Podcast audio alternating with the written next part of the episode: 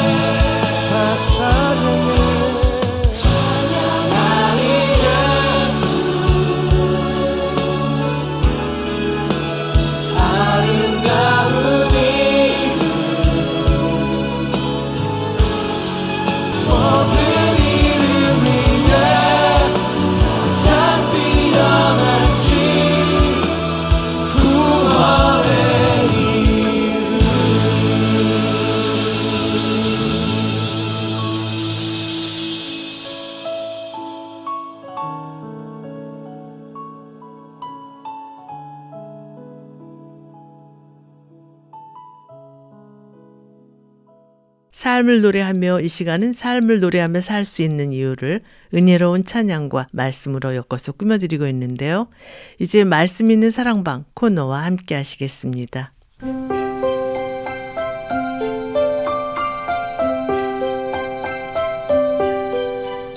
말씀이 있는 사랑방.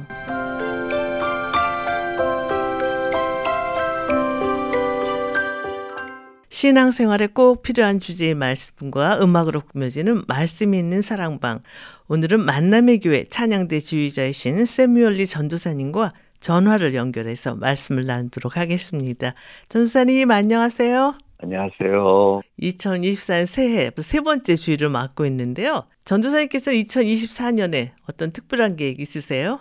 네, 계획은 있지만 잘 못 지켜서 올해는 묵상하고 그래서 얻은 지혜의 말씀을 마무리를 좀 해야 되겠다. 그래서 하루하루 주어진 모든 시간을 잘 보내려고만 합니다. 기도하고 있습니다. 그러시군요. 음악을 네. 듣고 오늘 준비하신 말씀을 나눴으면 하는데요. 어떤 곡 함께 들을까요? 네.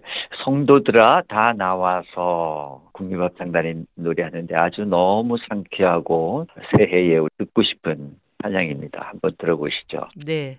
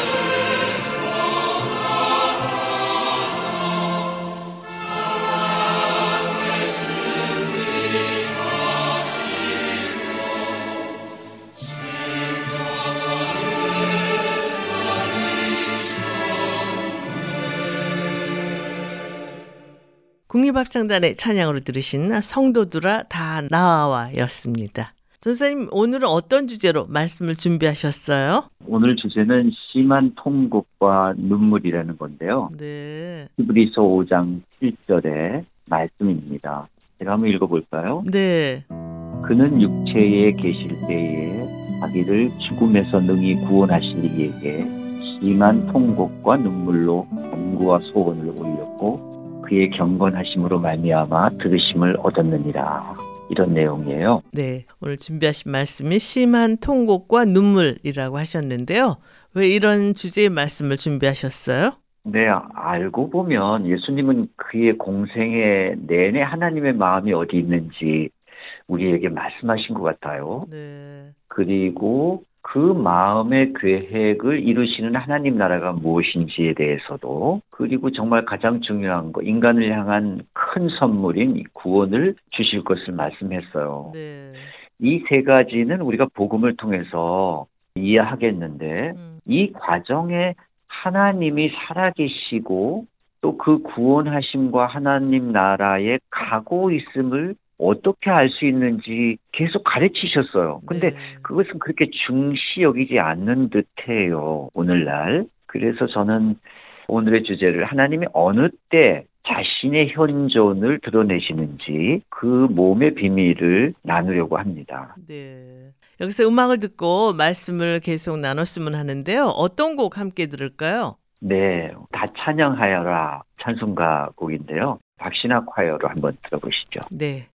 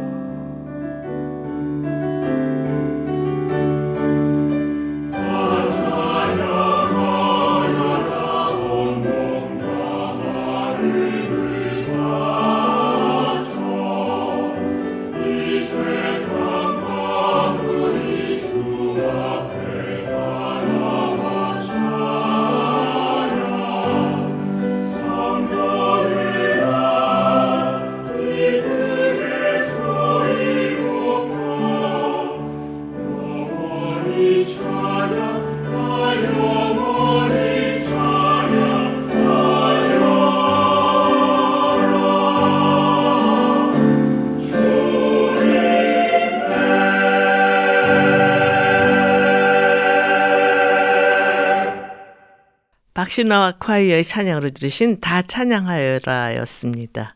여러분께서는 삶을 노래하며 말씀 있는 사랑방 코너와 함께하고 계십니다. 오늘은 만남의 교회 찬양대 지휘자이신 세뮤얼 리 전도사님과 심한 통곡과 눈물이란 주제로 말씀을 나누고 있는데요. 전도사님, 그런데 심한 통곡과 눈물이라는 의미가 어디에서 왔나요? 네. 제가 시편을 공부하다가 히브리서를 연결시켜서 보니까 네. 히브리 기자가 이렇게 말씀하고 있는 것 같아요. 예수님은 오직 인간이 사는 땅의 육체에서 하나님이 사시는 하늘의 영과 소통할 수 있는 유일한 하나의 방식을 제시하고 있다고 표현하고 있는 것 같아요. 네. 그러니까 땅의 육체인 몸에서 나는 인간의 심한 통곡과 눈물은 하나님의 영과 소통할 수 있다라고 말하는 것 같은 거예요. 네. 그래서 이 히브리서를 읽다가 온몸을 이렇게 전율하게 했어요. 음. 그래서 이 내용을 오늘 꼭 말씀을 드려야 되겠다 생각해서 오늘 적어왔는데 네. 시편 이십육 편 이 절을 보면 이런 말이 나와요. 여호와여 나를 살피시고 시험하사 내 뜻과 내 양심을 단련하소서. 이런 말이 나오거든요. 네. 근데 이 원문을 그대로 제가 직역하면 이래요. 나를 파헤쳐 조사하십시오. 오 여호와여. 그리고 나를 판단하소서. 나의 콩팥과 염통을 깨끗게 해주소서. 이런 뜻이에요. 네. 근데 이제 이것을 의역을 해서 뜻과 양심으로 바꾸거든요. 음. 그러니까 몸에 대해서 얘기하고는 있는데 의역을 하면 그것이 뜻과 양심으로 바뀐다는 것이잖아요. 네. 그러니까 이 가운데 뜻과 양심을 깨끗하게 하는 또 다른 영적 감수성이 있다는 거예요. 음. 이 몸에. 그러니까 하나님의 뜻과 양심을 담을 수 있다면 이 몸에, 몸에서 울리는 영적 감수성의 민감도를 높여야 한다는 말이잖아요. 네. 그러니까 영적 감수성의 민감도를 높이는 어떤 의로운 활동이 몸 활동에 있다는 거잖아요. 네. 근데 이렇게 되지 못하기 때문에 내가 마음이 아프다는 거고, 또 만약 내가 못한다면 나를 그렇게 깨끗하게 해주십시오라고 하는 기도거든요. 네. 근데 우리가 처음 읽었던 히브리서 본문은 아들 예수님의 몸이 십자가를 피할 방법으로 토해낸 심한 통곡과 눈물이거든요. 네. 그러니까 자기 한 몸 살자고 한 것은 아니지만 조금 뭐 수월한 방법은 없을까? 아니면 하나님이 꼭 이런 방법으로 내가 인간의 죄를 탕감할 수밖에 없는가라고 하는 고통의 기도였거든요. 네. 그러니까 예수님의 통곡의 몸과 하나님의 통곡의 몸은 연결되어 있다는 거예요. 이게 굉장히 참 놀라운 관점인데요. 인간의 관점에서 보면 인간이 결핍이 있고 가난하잖아요. 음. 그 가난이 무엇이든지 간에 그가 어떤 의로움을 통해서 그 가난과 결핍을 아파할 때 하나님의 전능하심이 그 안에 들어온다는 것을 예견하고 계셔요. 네. 여기서 음악을 듣고 말씀을 계속 이어갔으면 하는데요. 어떤 곡 추천해 주시겠어요? 어, 네. 이 곡이 너무너무 저는 좋아하는데 옷자락에 전해지는 사랑이라고 하는 곡이에요. 네. 바리톤 김주택이 부르는데 두 번째 가사를 제가 한번 읽어볼게요. 네. 옷자락에서 전해지는 사랑, 내게 임한 주님의 능력, 날 누르는 아픔의 근원을 고치셨네. 이런 말이 나와요. 음. 옷자락이란 말과 그 아픔과 그 근원을 고치시는 하나님의 손길이 무엇인지를 잘 표현하고 있어요. 한번 네. 들어보시죠.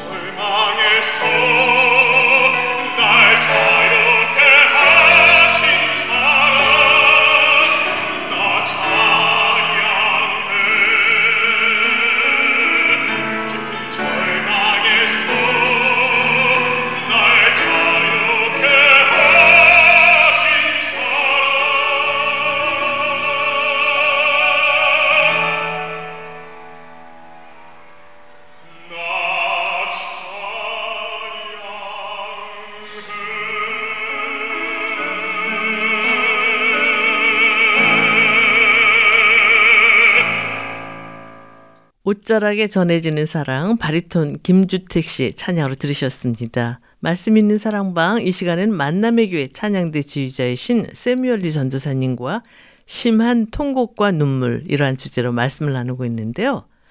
전도사님, 그런데 심한 통곡은 어떤 상태를 나타내는 것인가요? 네, 심하다는 말과 통곡이라는 말은 그리스 말로 이스쿠라스 크라게이라는 말인데, 아주 떠들썩하고 울부짖고 소란을 피우고 그걸 어떻게 외부에서 통제할 수 없는 걸 뜻해요. 네. 그러니까 아픔이 몸에서 밖으로 나오는데 그것을 어떻게 달랠 길이 없는 걸 뜻하거든요. 음. 근데 그것이 의미하고 있는 건 뭐냐면 일종의 구조 신호예요. 그러니까 심한 통곡과 눈물은 당사자의 불가능한 처지를 알리려고 해요. 네. 그래서 울어요. 근데 네. 왜 울죠? 아프다는 거예요. 음. 아픔이 없으면 울지 않아요. 먹고 사는 것이 힘든 사람들은 자주 울거든요. 네. 근데 이게 해결이 되면 안 울어요. 왜 울었냐면 배고파서 울은 거예요. 그러니까 우는 것을 먹고 사는 데에 중점을 두면 그냥 일 년에 한두 번 울 수밖에 없어요. 요즘에는 울지 않죠. 왜냐하면 먹고 사는 문제가 해결이 됐으니까. 네. 그러니까 어떻게 보면 현대의 기독교인들은 울지 않아요. 왜냐하면 배고프지 않아요.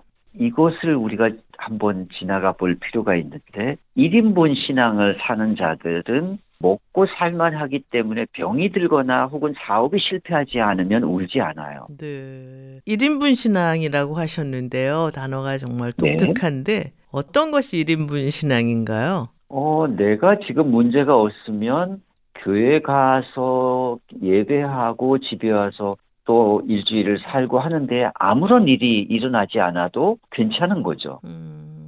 그러니까 우리가 흔히 볼 수 있는 교회 다니고 또 크게 문제가 없는 그 아주 평이한 삶을 사는 데에서 모든 것이 그치고 있는 신앙을 조금 폄하해서 부르는 말인데요. 그러시군요. 그런 이렇게 일 인분 신앙인으로 지칭되는 사람들은 심한 통곡을 경험하기가 쉽지는 않겠네요. 그, 그렇죠. 그런 감수성을 이미 잃어버리고 있죠. 음. 그래서 이 감수성을 잃어버리는 이유는 하나님께서 생명을 주신 그 놀라운 능력에 대해서 관심이 없는 거예요. 네. 그러니까 더 달라고 하지 않죠. 그러니까 음. 그것을 결핍으로 생각하지 않아요. 뭐 차 하나 사고 집 하나 있고 또 아이들이 잘 크고 또 손주들도 잘 크고 이제 뭐 조금 몸 아프다가 이제 죽는 것밖에 안 남았어요. 그러다 천국 가겠지. 그러니까 이렇게 생각하는 사람에게는 자신이 살아있는 그 생명의 존재 가치에 대해서 그렇게 심각하지 않아요. 네. 그러니까 결핍이 찾아왔을 때 그 결핍이 가지고 있는 감수성이 없어져 버린 거예요. 그래서 울지 않는다는 것은 굉장히 심각한 문제예요, 사실은. 네. 그러니까 결핍된 자의 결핍이 원인이 되어야 울 수 있어요. 근데 그것이 가난하다고 느끼지 않고 결핍이라고 느끼지 않기 때문에 울지 못하는 거죠. 네. 어, 이 심각한 울음이거든요. 심한 통곡이라는 것은. 그렇군요. 호흡이 동반이 되고 몸이 멈추지 않아요. 음. 몸이 해체가 돼요. 네. 그렇다면 이 심한 통곡이란 감수성이 신앙과는 어떤 관련이 있나요? 어, 일종의 의로움을 향하여 성화되어가는 자신에게 여전히 처절하게 내가 의로움에 다가갈 수 없어서 우는 거죠. 음. 내가 더 많이 하나님의 은혜에 감격할 수 있는데 그러지 못하는 자신에 대해서 너무 가슴 아픈 거죠. 네. 하나님의 은혜가 아주 고조되면 고조될수록 자신이 그러하지 못하는 것 때문에 견딜 수 없는 거죠. 음. 근데 그런 감수성을 자꾸 상실해 가기 때문에 아무 일이 일어나지 않는 거죠. 네. 비극적인 자기의 결핍과 가난 때문에 심하게 울고 눈물이 나는 거거든요. 네. 그래서 심한 통곡과 눈물은 비극적인 상실감을 몸이 알고 격발해요. 때문에 몸이 해체되는 감정이 일어나는 거거든요. 네. 그래서 결국 이 동적인 이물질을 몸 밖으로 토해내거든요. 그렇군요. 음악을 듣고 말씀을 계속 나눴으면 하는데요. 어떤 곡 추천해 주시겠어요? 네, 이 노래는 굉장히 슬퍼요. 신의 어린 양이라고 하는 비제의 곡인데 테너 박세원이 부릅니다. 한번 들어보지요. 네.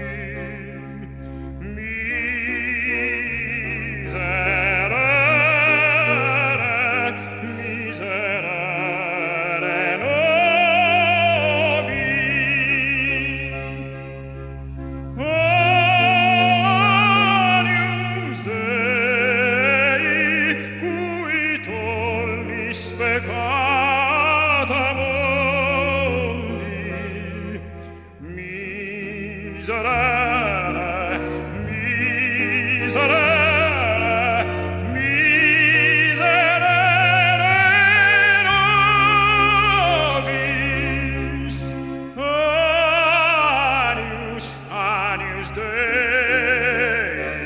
cui tolli spegata mondi Arius Arius Dei cui tolli spegata mondi ed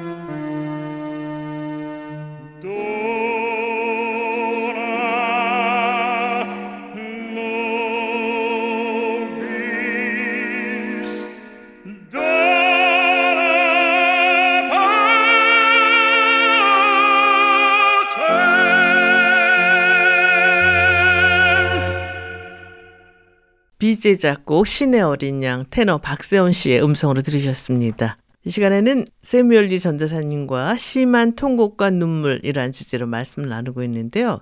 전도사님, 음악을 듣기 전에 심한 통곡으로 인해서 이물질을 몸 밖으로 토해낸다고 하셨는데요.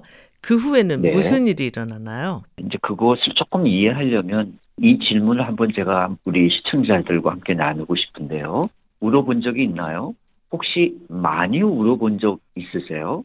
울음이 그쳐지지 않는 경험을 혹시 해본 적 있어요? 전도사님께서는 언제 울으셨어요? 어, 제가 한동안 엄마가 없는 가운데 컸어요. 네. 근데 그때 몸이 너무 아팠어요. 그래서 너무 아프니까 누군가가 나를 도와달라고 하더라고요. 음. 그래서 울더라고요.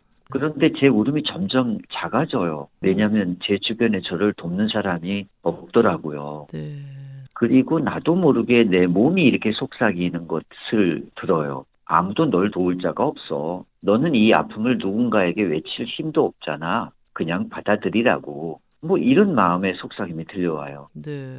근데 얼마 지나지 않아 나의 아픔을 하늘이 알 것 같더라고요. 음. 그래서 더 크게 울었어요. 근데 이제 반복해서 울면 힘이 빠지잖아요. 네. 그래서 아픔도 조금씩 줄어들고 또 그 때학교체 의식을 잃고 아픔을 잊으려 하다 보니까 이제 잠을 자죠. 음. 근데 선잠이에요. 근데 잠을 깼는데 아, 노을이 지고 있어요. 해가 지죠. 그러면 집에 가야 되잖아요. 네. 그래서 몸을 훌훌 털고 일어나는데 여전히 제 몸에서 딸꾹질을 해요. 음. 제가 울지는 않지만 몸이 계속 울고 있는 거예요. 음. 그러니까 울지는 않지만 내 몸은 여전히 고통스러워한다는 것을 저한테 계속 알려주고 있는 거예요. 네. 저는 이때 하나님이 제 몸을 통해서 계속해서 반응하고 계신 걸로 느꼈어요. 하나님은 생명의 주관자이시잖아요. 네. 전사님께서는 두 가지 울음이 있다고 그러셨는데요. 또 다른 울음은 어떤 울음인가요? 어, 제가 하나님의 영이 제 주변을 감싸고 있음을 처음 알았을 때가 있었거든요. 네. 그 제 몸에 이상한 반응이 일어났어요. 근데 제가 울고 있어요. 울음이 멈추지 않아요. 울어도 울어도 끝이 없이 눈물이 나요. 낮에도 울고 밤에도 울고 잠이 깼는데도 울고 학교 가서도 울고 계속 울어요. 그런데 이게 슬퍼서 우는 울음이 아니에요. 음. 너무 감격해서 그 감격을 참지 못하고 계속 울더라고요. 그러니까 누군가 나의 존재를 알고 있는 사실이 너무나 너무나 행복한 거예요. 예.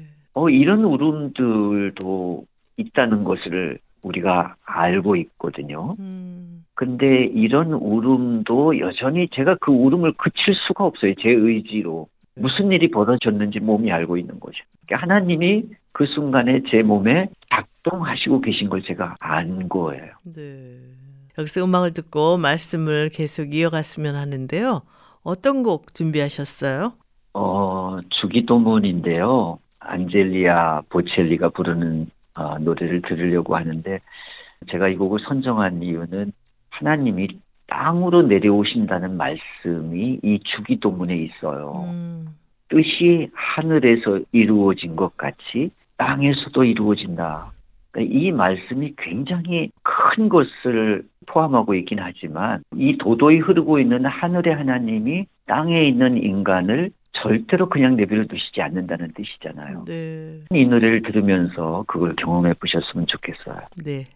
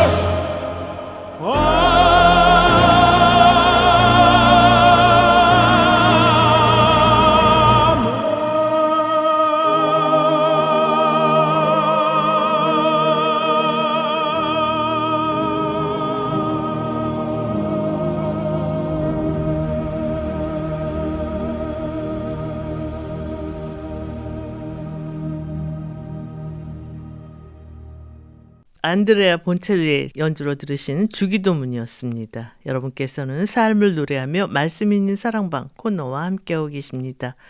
오늘은 만남의 교회 찬양대 지휘자이신 사무엘 리 전도사님과 심한 통곡과 눈물이라는 주제로 말씀을 나누고 있는데요. 전도사님, 심한 통곡과 눈물은 하늘의 영과 소통할 수 있는 유일한 작용이며 표출 방식이 될 수 있다라고 말씀하셨는데요. 어떤 네. 사람에게 이 소통 방식이 가능하다고 생각하세요? 어, 그러니까 자주 울 수 있어야 울음이 터트려져요. 음. 이 말은 내가 나의 어떤 이물질을 밖으로 토해내는 것이 중요하다는 말도 되지만 하나님이 내 주변에 계시면 몸이 가만히 있지를 못해요. 네. 그러니까 심한 통곡과 눈물이라고 하는 것은 사실은 그것이 겉으로 보여지는 하나의 모양새일 뿐이에요. 이것이 음. 중요한 게 아니라 그것이 하나님과 소통하고 있는 몸의 조건을 만들어준다는 데 있죠. 네. 그러니까 몸이라는 것과 나라고 하는 자라고 하는 것은 함께 동일체로 있고 싶어 해요. 네. 때문에 몸이 울 때 왜 내가 몸이 울지? 내가 울고 싶을 때 내가 무엇 때문에 우는 거지? 라고 하는 것을 의미적으로 알아야 되는 것이 아니라 그 안에 내 몸을 통하여 하나님이 나의 현재에 함께 하신다고 하는 것을 느낄 수 있다는 거죠. 네. 시편 백삼십구 편에 이런 말이 나와요. 조금 길지만 제가 한번 읽어볼게요. 네. 주께서 내 내장을 지으시며 나의 모태에서 나를 만드셨나이다. 내가 주께 감사하오면 나를 지으심이 심히 기묘하심이라. 주께서 하시는 일이 기이함을 내 영혼이 잘 아나이다. 내가 은밀한 데서 지음을 받고 땅의 깊은 곳에서 기이하게 지음을 받은 때에 나의 형체가 주의 앞에 숨겨지지 못하였나이다. 내 형질이 이루어지기 전에 주의 눈이 보셨으며 나를 위하여 정한 날이 하루도 되기 전에 주의 책에 다 기록이 되었나이다.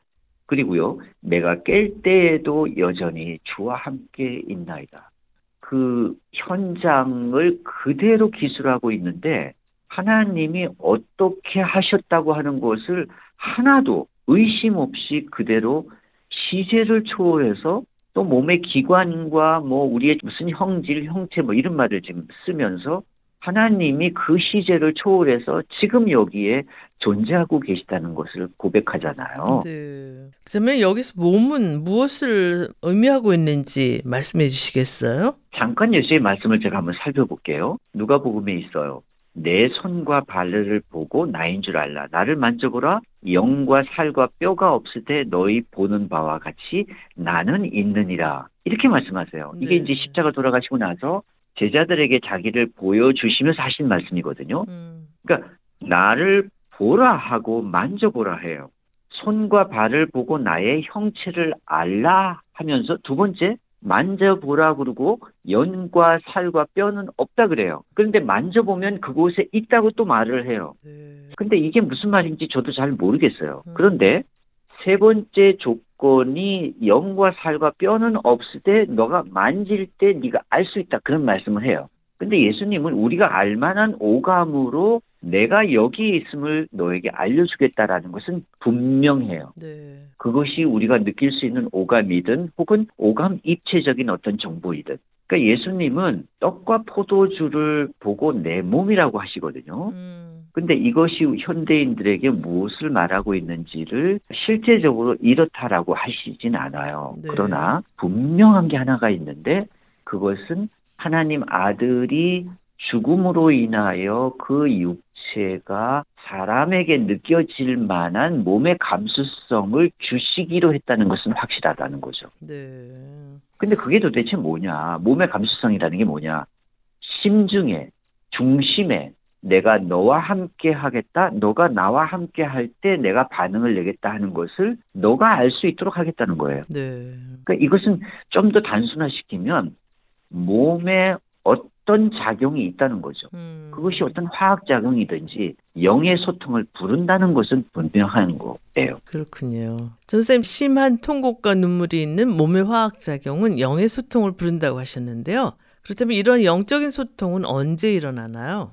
네. 우리 히브리서 본문에 다시 한번 잠깐 읽으면요. 그의 경건하심으로 말미암아 들으심을 얻었다 이랬어요. 그러니까 들으심이라는 것은 소통되었다는 뜻이잖아요. 네. 그러니까 예수님이 십자가 돌아가시기 바로 전날 그 심한 통곡과 눈물을 흘릴 때 하나님이 들으셨다는 거잖아요. 그렇죠? 네. 근데 그걸 굳이 그의 경건하심으로 말미암아 이런 말을 써요. 근데 여기서 이 경건하심이란 말이 두려움이라는 뜻이거든요. 네. 그러니까 두려워할 때 하나님의 현존하심이 있을 때라는 뜻이에요. 그러니까 다른 존재가 있다는 것을 예수님이 알고 있었을 때 두려움이 잃었다는 뜻이거든요. 네. 근데 이 뜻은 정확하게 나보다 큰 자가 있을 때 두려움이 일어나거든요. 네. 그러니까 육체 가운데 계셨던 예수님이 자신보다 큰 영적인 존재가 왔을 때 두려워했다는 뜻이고 음. 그때 그가 하나님이 자신을 찾아왔다는 것을 알았다는 거거든요. 네. 그러니까 주인이 주인을 아는 거죠. 근데 여기서 굉장히 중요한 사실이 있어요. 예수님의 몸과 영으로 찾아오신 하나님의 몸이 서로가 만나요. 네. 본문에는 이 내용이 자세하게 기록되어 있지 않아요. 하지만 그가 격렬한 울음을 가지고 울 때 하나님의 영이신 몸이 찾아왔다는 것을 그 찾아오신 두려움 때문에 하나님이 자신의 소리를 듣고 있다는 것을 예수님의 몸이 아는 거예요. 네.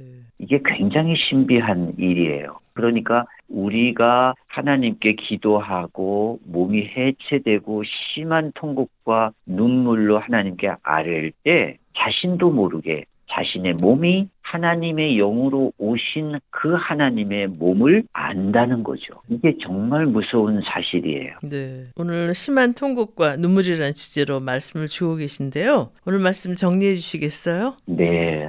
우리의 몸은 부모님이 만드신 것으로 생각할 수 있지만 사실은 부모님들은 우리의 생명을 지을 원천적인 능력은 없잖아요. 네. 그냥 생명을 딜리버리만 한 거죠. 우리 몸의 배달자가 아니라 우리 몸을 보내신 자가 있어요. 그분은 생명을 주관하시는 분이시죠.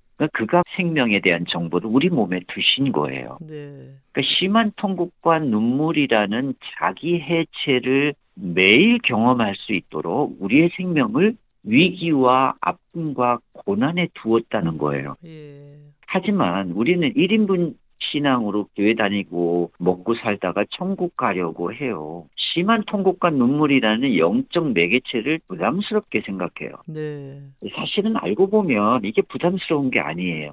우는 것은 어떤 결핍 때문인데 무엇을 결핍하느냐가 중요하죠. 그렇죠. 그러니까 결핍 필링이 없는 자는 울지 않아요. 자동차가 있고 집이 있고 자식이 있고 자식이 잘 살아요. 그리고 병들다가 죽는 건데 병들다가 죽는 것은 남들도 다 그렇거든요. 네. 그게 뭐 특별한 사건이 아닌 거예요. 그러니까 음. 노인이 되어서야 아 내가 일 인분 신앙밖에 안 된다는 것을 알게 되는 거죠. 네. 그러니까 병들면 낫게 해달라고 우는 거 말고는 관심이 없는 거예요. 그래서 정말 내 몸의 참 존재의 결핍을 하나님께서 우리에게 계속해서 주시는 거구나. 만약 우리가 이것을 아파하고 이것을 힘들어하면 하나님께서 새로운 비밀들을 계속해서 주실 거라는 거죠. 네. 하나님께서 이 성화에 대한 숙제를 계속해서 주셨는데 이 성화는 자신이 의롭지 않다는 것에 대해서 결핍을 느끼지 않으면 주시지 않아요. 네. 찾는 자에게만 주셔요. 심한 통곡과 눈물은 하나님이 살아계신다는 것을 느끼지 못하는 사람은 느낄 수 없는 거예요. 간청하지 않게 되죠. 음. 때문에 매 순간 고통으로 어떤 매개체이든 그것이 뭐 집이 누구한테 사기를 당했든 뭐 사업에 실패했든 혹은 어떤 걱정거리, 근심이 생겼었다면 그것 때문에 생명의 존귀함과 아픔을 느껴서 결국 하나님이 살아계시다는 것을 알게 되겠죠. 그것이 또 축복일 수 있죠. 네.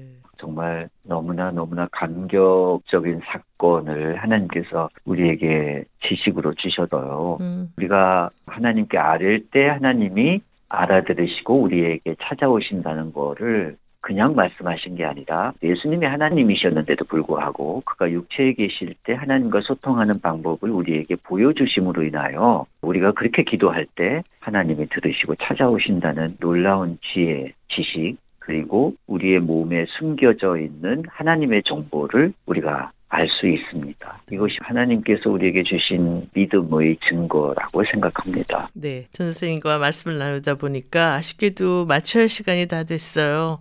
음악을 들으면서 이 코너를 마쳤으면 하는데 어떤 곡 함께 들을까요? 네. 우리는 우리의 내면을 살펴야 하고요. 우리의 몸을 살필 수 있어야 합니다. 음. 마지막 곡으로 살피소서라고 하는 곡인데요. 아카펠라 형식으로 한번 들어보시죠. 네. 찬양 들으면서 말씀 있는 사랑방 코너를 마치겠습니다. 전도사님 귀한 말씀 감사합니다. 감사합니다. Search me, O God, and know my heart today. Try me, O Savior, know my thoughts, I pray.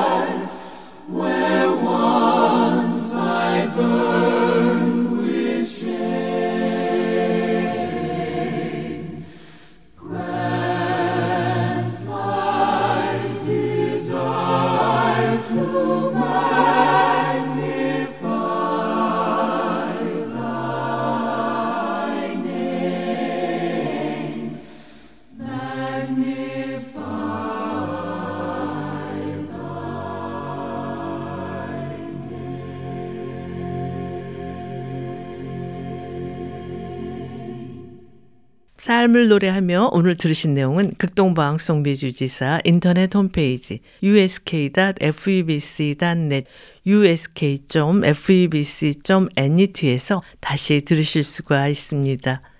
삶을 노래하며 이 시간은 방송가족 여러분과 함께 꾸며가기를 원하는데요. 극동방송 인터넷 홈페이지 에프이비씨 닷 넷 에프이비씨 닷 넷에 들어가셔서 창에 삶을 노래하며를 치세요. 그리고 삶을 노래하며를 클릭하시고 청취자 참여 게시판에 들어오셔서 아름다운 이야기나 좋아하는 찬양을 신청해 주시면 됩니다. 방송에 참여하신 분께는 김장한 목사님 책이나 찬양 씨디를 보내드리겠습니다. 오늘 방송을 들으시고 궁금하신 점이나 극동방송 사역에 대해 관심 있으신 분은 연락 주십시오. 전화 오육이 사사팔 일칠팔이 오육이 사사팔 일칠팔이로 연락 주시면 자세히 안내해 드리겠습니다. 우리를 죄로부터 구원하셔서 의로운 자녀로 삼아주신 하나님의 은혜에 합당한 삶을 사는 우리 모두가 되기를 바라면서요. 삶을 노래하며 오늘 순서를 모두 마치겠습니다. 지금까지 저는 김미정이었습니다. 안녕히 계십시오.